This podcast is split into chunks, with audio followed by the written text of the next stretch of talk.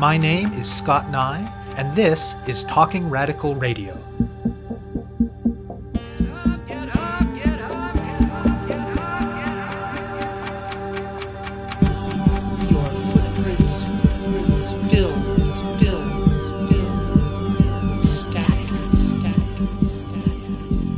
Hello, and welcome to Talking Radical Radio, where we bring you grassroots voices from across Canada. We give you the chance to hear many different people who are facing many different struggles talk about what they're doing, how they're doing it, and why they're doing it, in the belief that such listening is a crucial step in strengthening all of our efforts to change the world. On this week's show, I'll be speaking with Wendy Wilson and Rachel Zellars. There have been people of African descent living in Nova Scotia for more than 400 years. The long histories of the province's many deeply rooted black communities are bound up with histories of slavery and with past and present realities of anti black racism, but also with histories just as long and deep of survival, resistance, and thriving. As was the case in a number of jurisdictions across North America, one element of that history was segregated schools. Black children and youth were not allowed to go to the same schools as white kids, and black schools were much more poorly resourced. Considering this disparity, black communities and black teachers were pretty successful in making sure that their kids got a good education, but it was still a major injustice. The formal end of segregated schooling in the mid 20th century was nominally meant to address that injustice, but it's actually a lot more complicated than that. In Nova Scotia, the end of the old separate and unequal system also meant that black students were no longer learning primarily with other black students and from black teachers. Their schools had been black spaces in a hostile anti black world where students were nurtured and supported and were seen as whole human beings with potential. Integrated schools in Nova Scotia were not just predominantly non black, but often profoundly and systemically anti black, with all of the surveillance, policing, dehumanization, and discrimination that entails. As one of today's participants put it, quote, Our education system is a site of violence for many, many, many black children. End quote. One response to this reality that began in the US in the 1960s, in the context of the civil rights movement phase of the long black freedom struggle, was what were called freedom schools. These were grassroots educational spaces created by black educators and activists where black children and youth could learn about their history, about themselves and their communities, and about leadership and action, and where they could be supported and nurtured particularly since the most recent upsurge in the black freedom struggle since 2013 under the banner of Black Lives Matter, freedom schools have once again been appearing in communities across North America. Rachel Zellars is an African American lawyer, scholar, and community organizer who has lived in Canada for more than a decade and a half and in Halifax for the last couple of years. Though she's relatively new to the community, as an educator and a mother of teens herself, she realized that a freedom school in Nova Scotia could be a powerful contribution. They didn't know each other, but she'd heard of Wendy Wilson and she gave her a call. Wilson is an African Nova Scotian teacher, artist, writer, and community advocate whose family has been in the province for at least eight generations. After that initial phone call, Wilson called together a number of other African Nova Scotian educators that she knew, and they got down to planning. Zellars brought a sample lesson plan, and the others adapted it to make it specific to the African Nova Scotian context. They decided on two two hour sessions each week during the month of August, of course, to be held online in this year of COVID 19. The first week focused on policing issues and the movement to defund the police. The second was about African Nova Scotian history and culture. The third week was about leadership. And the final week was about activism. According to what they saw during the course of it and what they have heard from the young people themselves and their parents since, the African Nova Scotian Freedom School was a great success. They plan to stay connected with this year's participants and to host another Freedom School next year. And for Wilson in particular, this is one small part of a larger, long standing vision in the community being led by an organization called the Afrocentric Learning Institute to eventually open an Afrocentric school in Nova Scotia. I speak with Wilson and Zellars about the African Nova Scotian Freedom School. My name is Wendy Wilson. I am an African Nova Scotian. I'm an educator as well as an artist, and I do some writing as well. And uh, I consider myself a community advocate. My family is about eight generations deep here in Nova Scotia. I've always been involved in the community. That involvement started when I was just a little girl with my father, who did pastoral work in the community and was a community advocate He taught me that the most important thing is family, and then further reaching beyond that is giving back to the community. One of the tenets of Afrocentricity is to work collaboratively with the community and not necessarily think about what's good for an individual, but think about what's good for the whole when I really intentionally started working in grassroots organizations was when I left the community school that I worked in in the inner city of Halifax. I worked in the community school there for 12 years, and the school was comprised mainly of African Nova Scotian students at the time. I realized that being outside of the community, I felt like I needed to ground myself in community work. So I intentionally started doing some writing around culture and what is African Nova Scotian culture. One of the very first things that I did was started to do some of my own informal research on African Nova Scotian food. I wrote a few pieces about that and just really started a conversation. And at that point, seven, eight years ago, we weren't talking about it. We weren't naming what our traditional foods were. We weren't naming what our traditional clothing or music was. Then one of the next things that I did was I did a bit of research and created the African Nova Scotian flag because up until this point, we didn't have one. I'm involved in several boards and organizations. It gets rather busy, but I know that I'm doing it for the good of the community. I'm Rachel Zellars. I'm an assistant professor at St. Mary's University. I am also a lawyer and a community organizer. I'm also a mother to three teenagers, which is absolutely my most important job. I am an African American who's been in Canada for the last 17 years and chose Nova Scotia very intentionally as my home after living in Quebec for a long time. The history of Black people's lives here and a sense of kinship was the primary driving factor.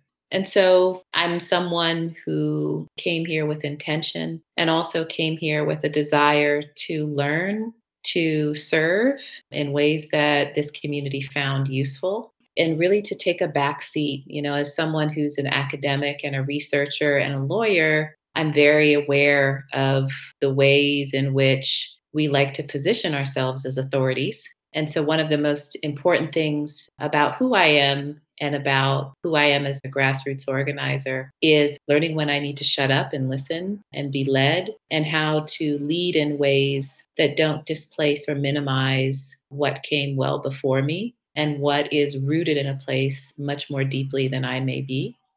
In terms of my grassroots organizing, you know, I can't imagine or think of a time when I didn't serve.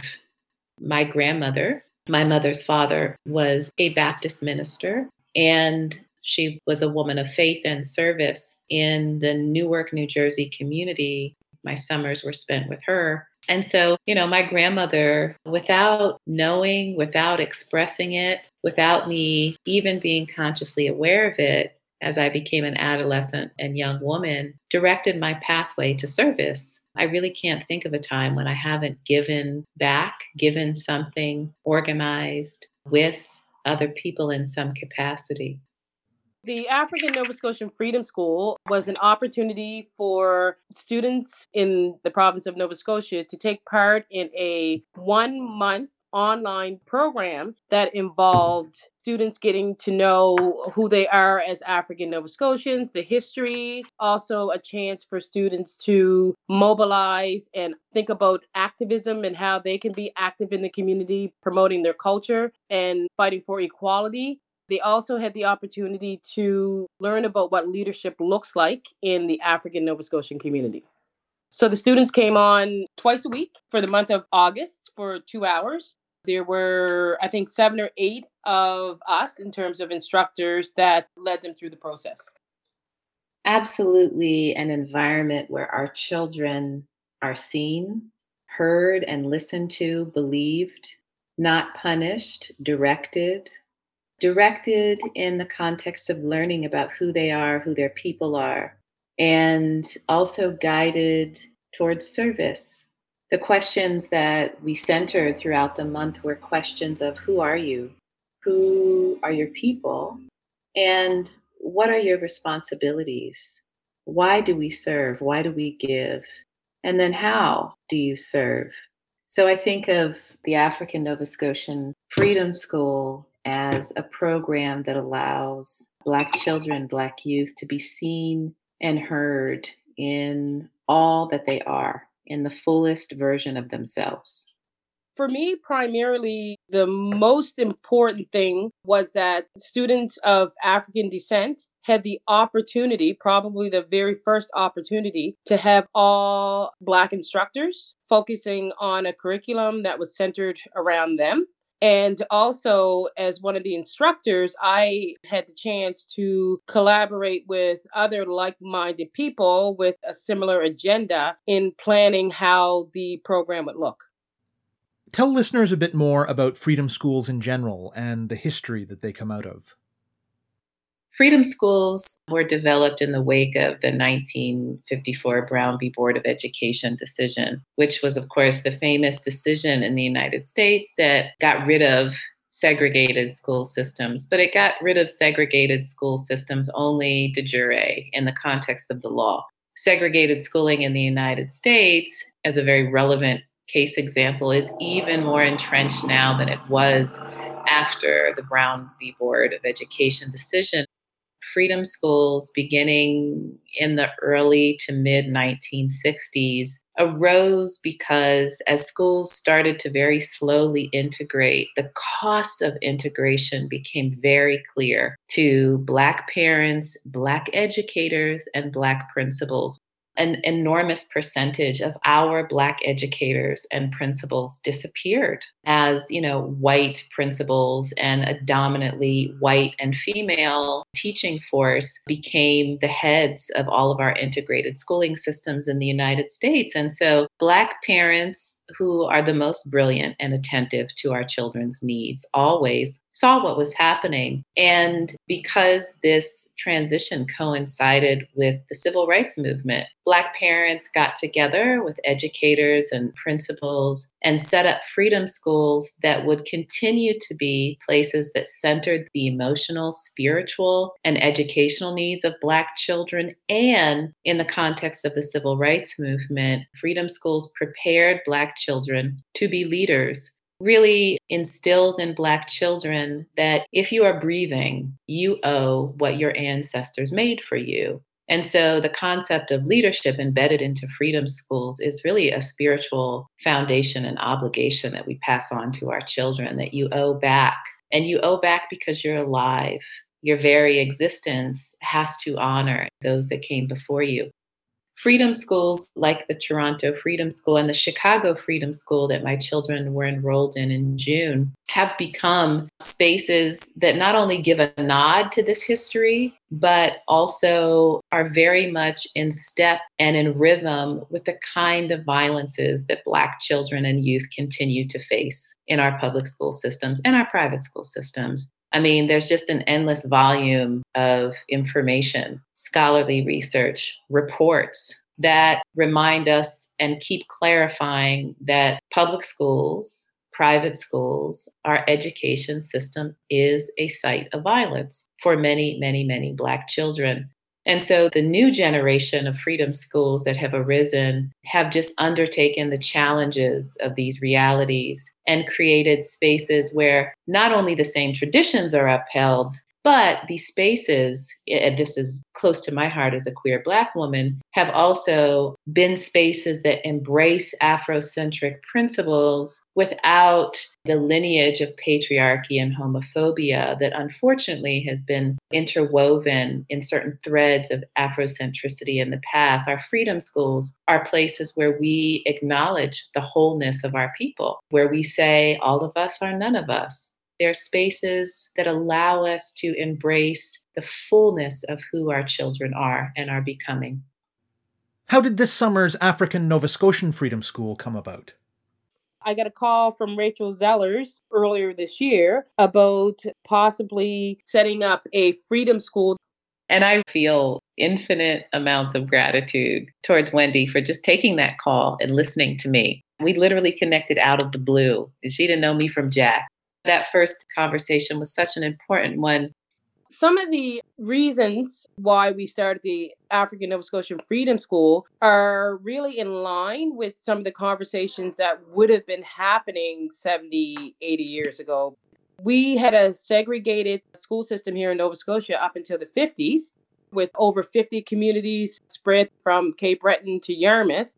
Many of the schools in these small communities were not necessarily substandard in terms of teachers, but many of the communities would have had to fundraise the money to build a space where school could take place and then find educators to staff these positions in the schools. Many of them wouldn't have been like certified teachers because at the time the teachers college did not admit black folks but during this time of segregation, it was a good quality of education compared to the resources that were at hand. When I say that, what I mean is that the teachers that were teaching in these schools were from the community. They were African Nova Scotian teachers for the most part, other people of African descent that worked in these schools.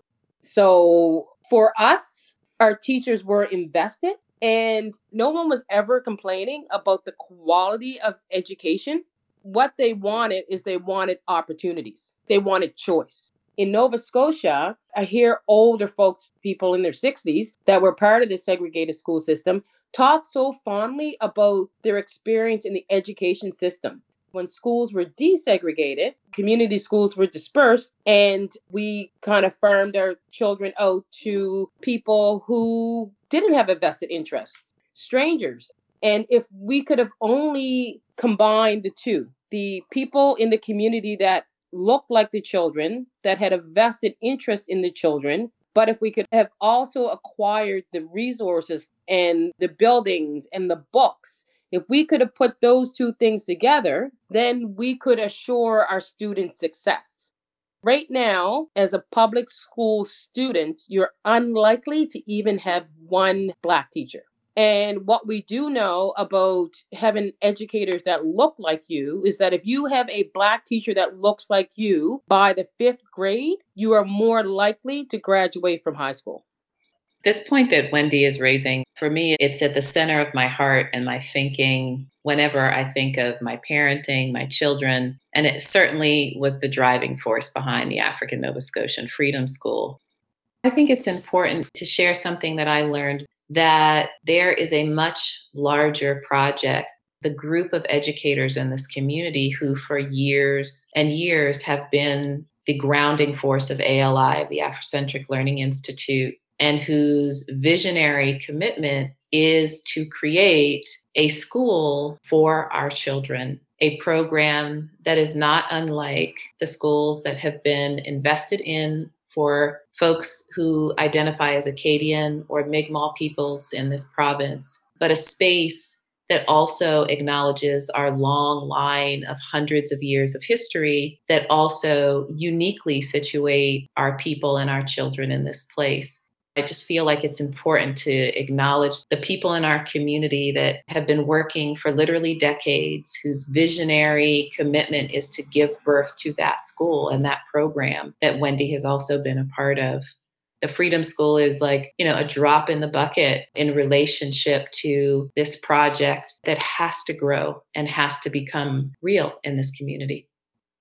And so the Freedom School really started on that initial call Wendy called a meeting of educators that she's known and organizes with. When we came together, what I realized was how much I would learn and how grateful I felt that our children would be able to be in front of these very committed, experienced, and loving, frankly, educators for a month over the summer. One of the things that I remember is how quickly, because of the intimacy and kinship that everyone had, folks were able to say, Oh, here's what I'd like to teach. Oh, actually, you know, I'm, I'm really good at this. I already have something I've been working on curriculum wise related to this subject. And there was this almost organic process of educators tag teaming that for me also feels very important because if I could think of like the non substantive stuff I wanted children to get, I wanted them to witness our Black bodies in front of them all for that month of August. But I also wanted them to have as much insight into the ways that we work collectively, that we work together, that we supported each other, that we planned together, that we struggled together, that we didn't give up on one another, making decisions together, holding and sharing power together. And I have to say, selfishly, that having the opportunity to talk about our experiences as educators with the other instructors is something that I jumped right on because our experience as African Nova Scotian educators in the public school system is the same experience that our students are having. So imagine mm-hmm. being the only wow. Black staff member in the school and not having the opportunity to be able to collaborate with, you know, people that share a culture and a history. So when we met to talk about what the curriculum would look like, Rachel had already done an outline of the four weeks. But then Rachel very graciously took a back seat and allowed us as African Nova Scotians to unapologetically focus specifically on mm-hmm. African Nova Scotian culture. Like we didn't have to keep saying, oh, we mean, you know, all black people or we're not. We were aiming the curriculum at the African Nova Scotian experience, the history and the culture. And that doesn't normally happen without, you know, saying, oh, well, we got to include other groups as well. So mm. these students were hearing about the culture that has taken a back seat for so long mm-hmm. and hence the reason why parents were asking like how can we get involved in this we've already missed an opportunity in the public school system but are we able to make it up somehow is there something that you can do for us so that we can be grounded in our culture as well so the first week was around policing and defunding the police and kind of an overview of that. And then the second week I did with Malik Adams and Kim Kane, and we did the week of Who Are We? So culture and history. And then the third week, the topic was leadership. And then the fourth week was where do we go from here? Activism. Like, how do we put these themes into action? What kinds of things were discussed in the leadership and activism weeks of the Freedom School? One of the things that they did is they talked about the components like what is leadership? What does it mean to be a leader? And then they gave examples of notable and I don't want to say unnotable, but people that you wouldn't normally consider leadership. So they took a look at what leadership can look like in different capacities and the skills and the characteristics that they then needed to become leaders as well. And then throughout the entire Freedom School, it was very important to me to talk to these students about them doing the documentation. If we're trying to quote unquote legitimize our culture, what could they do in order to help that cause? And I'll answer this question threefold. I believe that there's no greater power that an educator offers than representation for Black children and Black youth. And not just any representation, but good representation. So showing up, being that body, and leading with a particular kind of care and excellence. So the leadership that happened in the Freedom School happened via these kids being in relationship with nine community members and adults who had a full time nine to five, but also have as part of our life community work that we undertake. That is an embodiment of leadership. You can't just stop at your nine to five. As someone who lives in community, you also have to give in these particular ways. And so that for me was one of the ways that leadership was expressed. I watched the children become leaders to one another I watched students who were a bit shy initially learn to take up space and find their voice. And it is powerful beyond measure for young Black kids to sit with their peers and hear them speak and be affirmed. And then, thirdly, what I wanted was for our current moment and the ideas that are hyper circulating through it defunding the police, calls for abolition, I wanted our young people to be stopped in their tracks and start a conversation internally and then hopefully in ways that would ripple out in their families, communities, and in their friendships about these very complicated and controversial notions of what prison abolition looks like, what it is, what are the fear spots that exist within us, and what is defunding the police? Is it really such a radical idea, or is it simply a point on that timeline that leads us to abolition well into the future? So there was a kind of leadership that I envisioned in, you know, planting these seeds of ideas that I knew would ripple out. What kind of feedback have you heard from the young people who participated in the Freedom School? My son is in school with one of the teenagers who is in the Freedom School, and his mother called me one morning.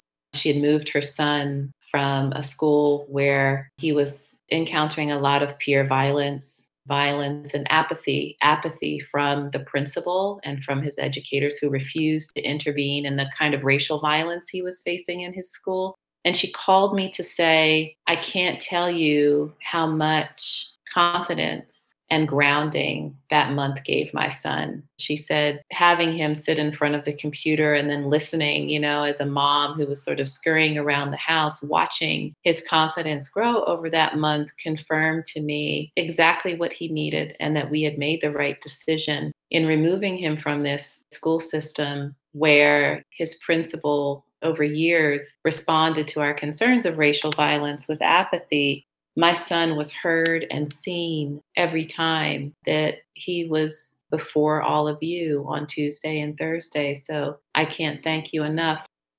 One of the overriding themes that I heard students saying was they're just like me. And I think I know what student you're talking about, Rachel. And his mother, one of the things that she had mentioned to me is that her son finally felt like he found his people.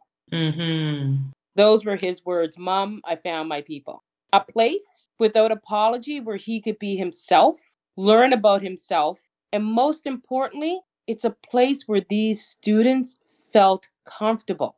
They didn't have to explain what they meant or be afraid that someone was going to make fun of them or wouldn't know what they were talking about.